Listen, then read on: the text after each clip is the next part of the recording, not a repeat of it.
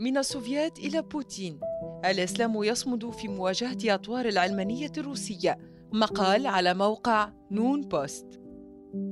العلمانية الروسية هي أكثر تجارب العلمانية قسوة في العالم، وخاصة الحقبة السوفيتية التي شهدت أسوأ محاولة لإعادة صياغة الكون على أسس غير دينية.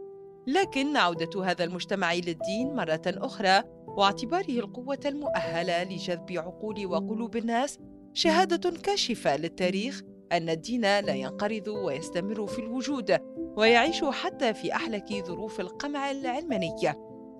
أضواء على علمانية روسيا.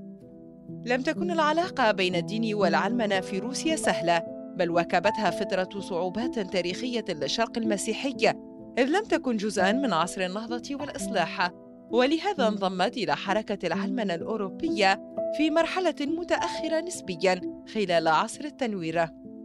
تغربت روسيا عن الأسس التي أرساها التنوير، عن العلاقة العضوية والإنسانية والفردية والإلهية، وهي الأكواد الرئيسية الأوروبية خلال عصر النهضة والإصلاح، ما أدخلها في عزلة تزايدت مع الوقت عن العالم المسيحي، لكنها في نهاية القرن الثامن عشر تغيرت كلياً. سارعت الثقافة الروسية للانضمام إلى الأعراف الأوروبية، فلحقت بالتنوير والعلمنة بفضل كل من ميخائيل لومونوسوف مؤسسي جامعة موسكو الحكومية ومكتشف الغلاف الجوي عند كوكب الزهرة، ومع ألكسندر بوشكين أحد أهم الأدباء في التاريخ ومؤسس الأدب الروسي الحديثة. ساعد في ذلك القيصر بطرس الثالث الذي نفذ إصلاحات تقدمية عام اثنين وستين وسبعمائة وألف لإضفاء الطابع العلماني على جميع أراضي الكنيسة وأقنانها، ومن خلال التحريض ضد رجال الدين لدرجة أنهم لم يحصلوا آنذاك على مقعد واحد في اللجنة التشريعية، وتم استبعاد جميع برامج الدراسات الدينية والكتابية من التعليم العادي.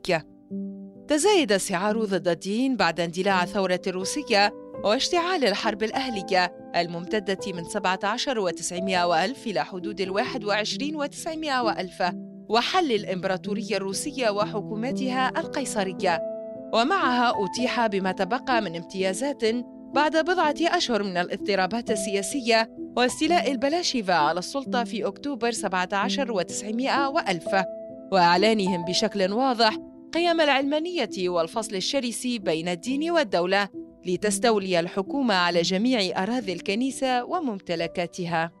من صور التاريخ التي تثبت خلل مناهج العلمانية سيرة الاتحاد الروسي الذي ضمن رسمياً في لحظة تأسيسه حرية الدين، إلا أن الواقع يكشف عن معاناة كارثية تعرض لها كل مؤمن، حيث انخرطت الدولة في اضطهاد الدين وأنصاره بشكل متفاوت الشدة والمنهجية، وخاصة إذا كانوا من المعارضة السياسية.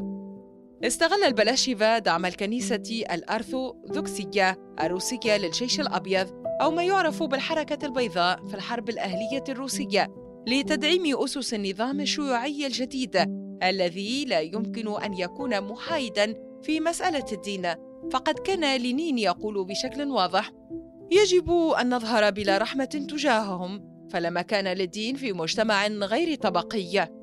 وقفت الحكومة السوفيتية على منصة الإلحاد بعد وصم الكنيسة واعتبارها منظمة معادية للثورة. أصبح شغل الشاغل للدولة اختراع التشريعات المقيدة للدين، بداية من مرسوم لينين بشأن الفصل بين الكنيسة والدولة، مروراً بالتدابير التشريعية الجديدة التي نقل بموجبها الممتلكات الدينية إلى الدولة حتى تصبح تحت مراقبتها وللإمعان أكثر في إذلالها. سنت الدولة السوفيتية مجموعة كبيرة من القيود على الممارسات الدينية بشكل علني وسري، ومع الوقت تضخمت الكراهية ضد الدين وأهله لدرجة أن الأساس القانوني لموقف الدولة أصبح يؤسس على مناهضة الدين والإضرار بالأنشطة الدينية وتعطيلها.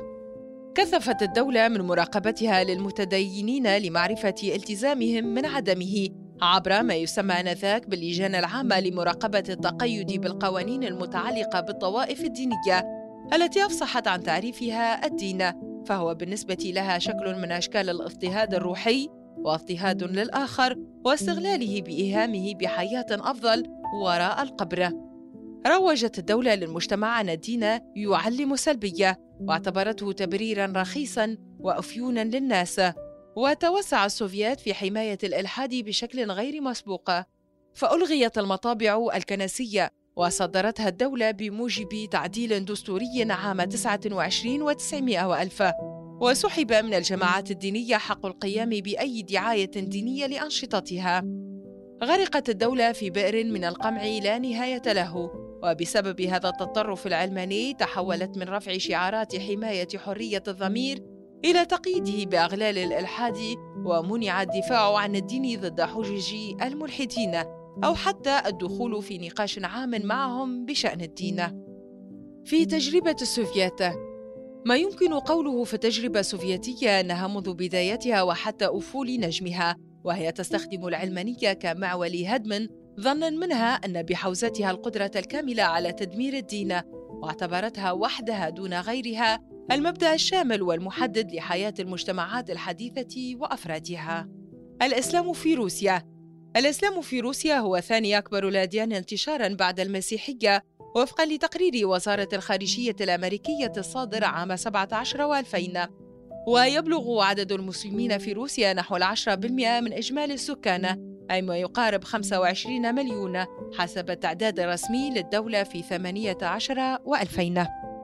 والإسلام جزء من التراث التاريخي الروسي وتدعمه الحكومة، ويشكل المسلمون غالبية سكان جمهوريات باشكيريا وتتارستان في منطقة الفولجا الفيدرالية، وهو الدين السائد بين القوميات في منطقة شمال القوقاز الفيدرالية الواقعة بين البحر الأسود وبحر قازوين، كما يدين به الشركس والبلكار والشيشان وأنغوشيا وكابردين وغراشاي والعديد من الشعوب الداغستانية، وله أتباع في موسكو وسان بطرسبورغ وجمهوريات أديجيا وشمال أوستيا ألانيا وأستراخان.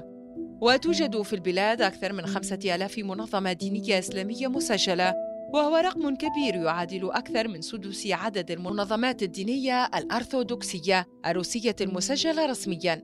عرفت روسيا الإسلام من خلال منطقة القوقاز والفولغا بعد فترة وجيزة من ظهوره، تحديداً عام ستمائة وواحد وخمسين، كما كانت إمبراطورية جنكيز خان التي تضم أجزاء كبيرة من أراضي روسيا الحديثة، أي منطقة الفولغا والقوقاز وسيبيريا، مدخلاً مهماً للإسلام في هذه المناطق بعد تحول السلالة إلى اعتناق الدين الحنيف.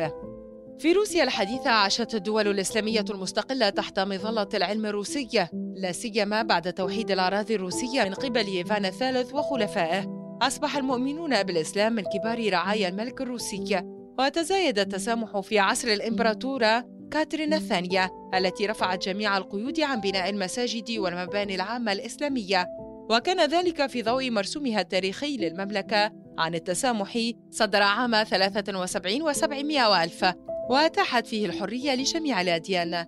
في عهد كاثرين أيضاً أنشئت أول منظمة رسمية للمسلمين في روسيا التي تعرف باسم الجمعية الروحية المحمدية، التي يختار منها مفتي البلاد بعد أن ينتخبه المجتمع الإسلامي، وكان يجب أن يوافق الإمبراطور على ترشيحه.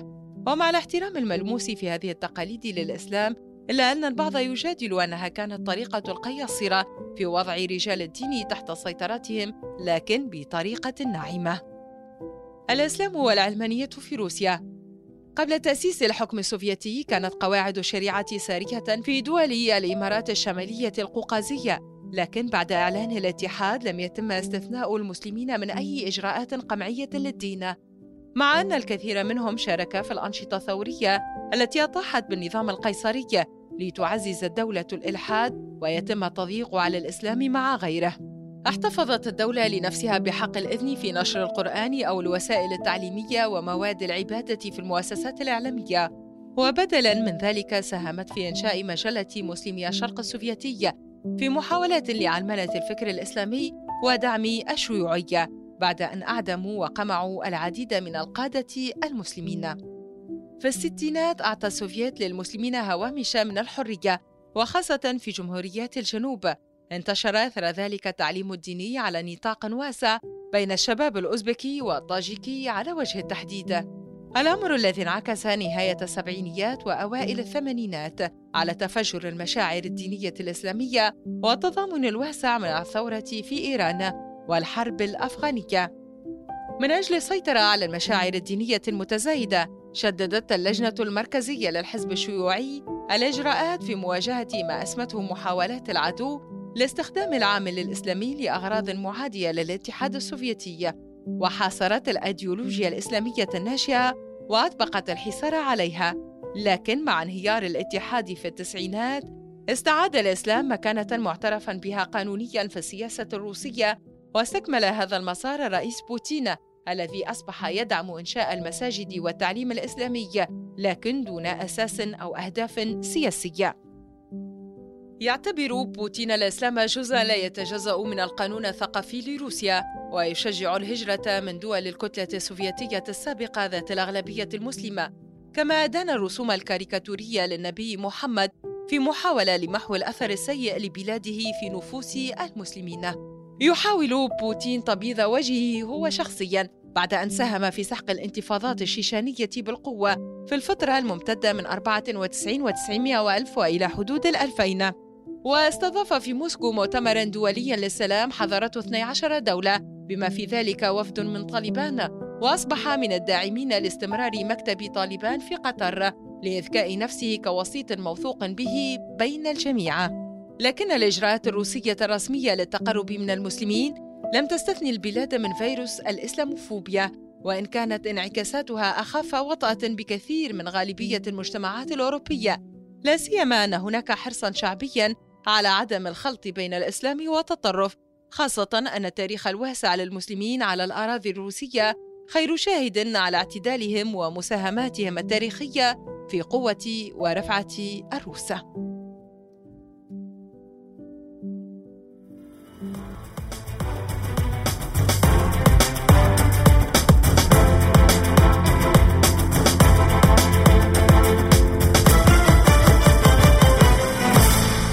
صدى نون.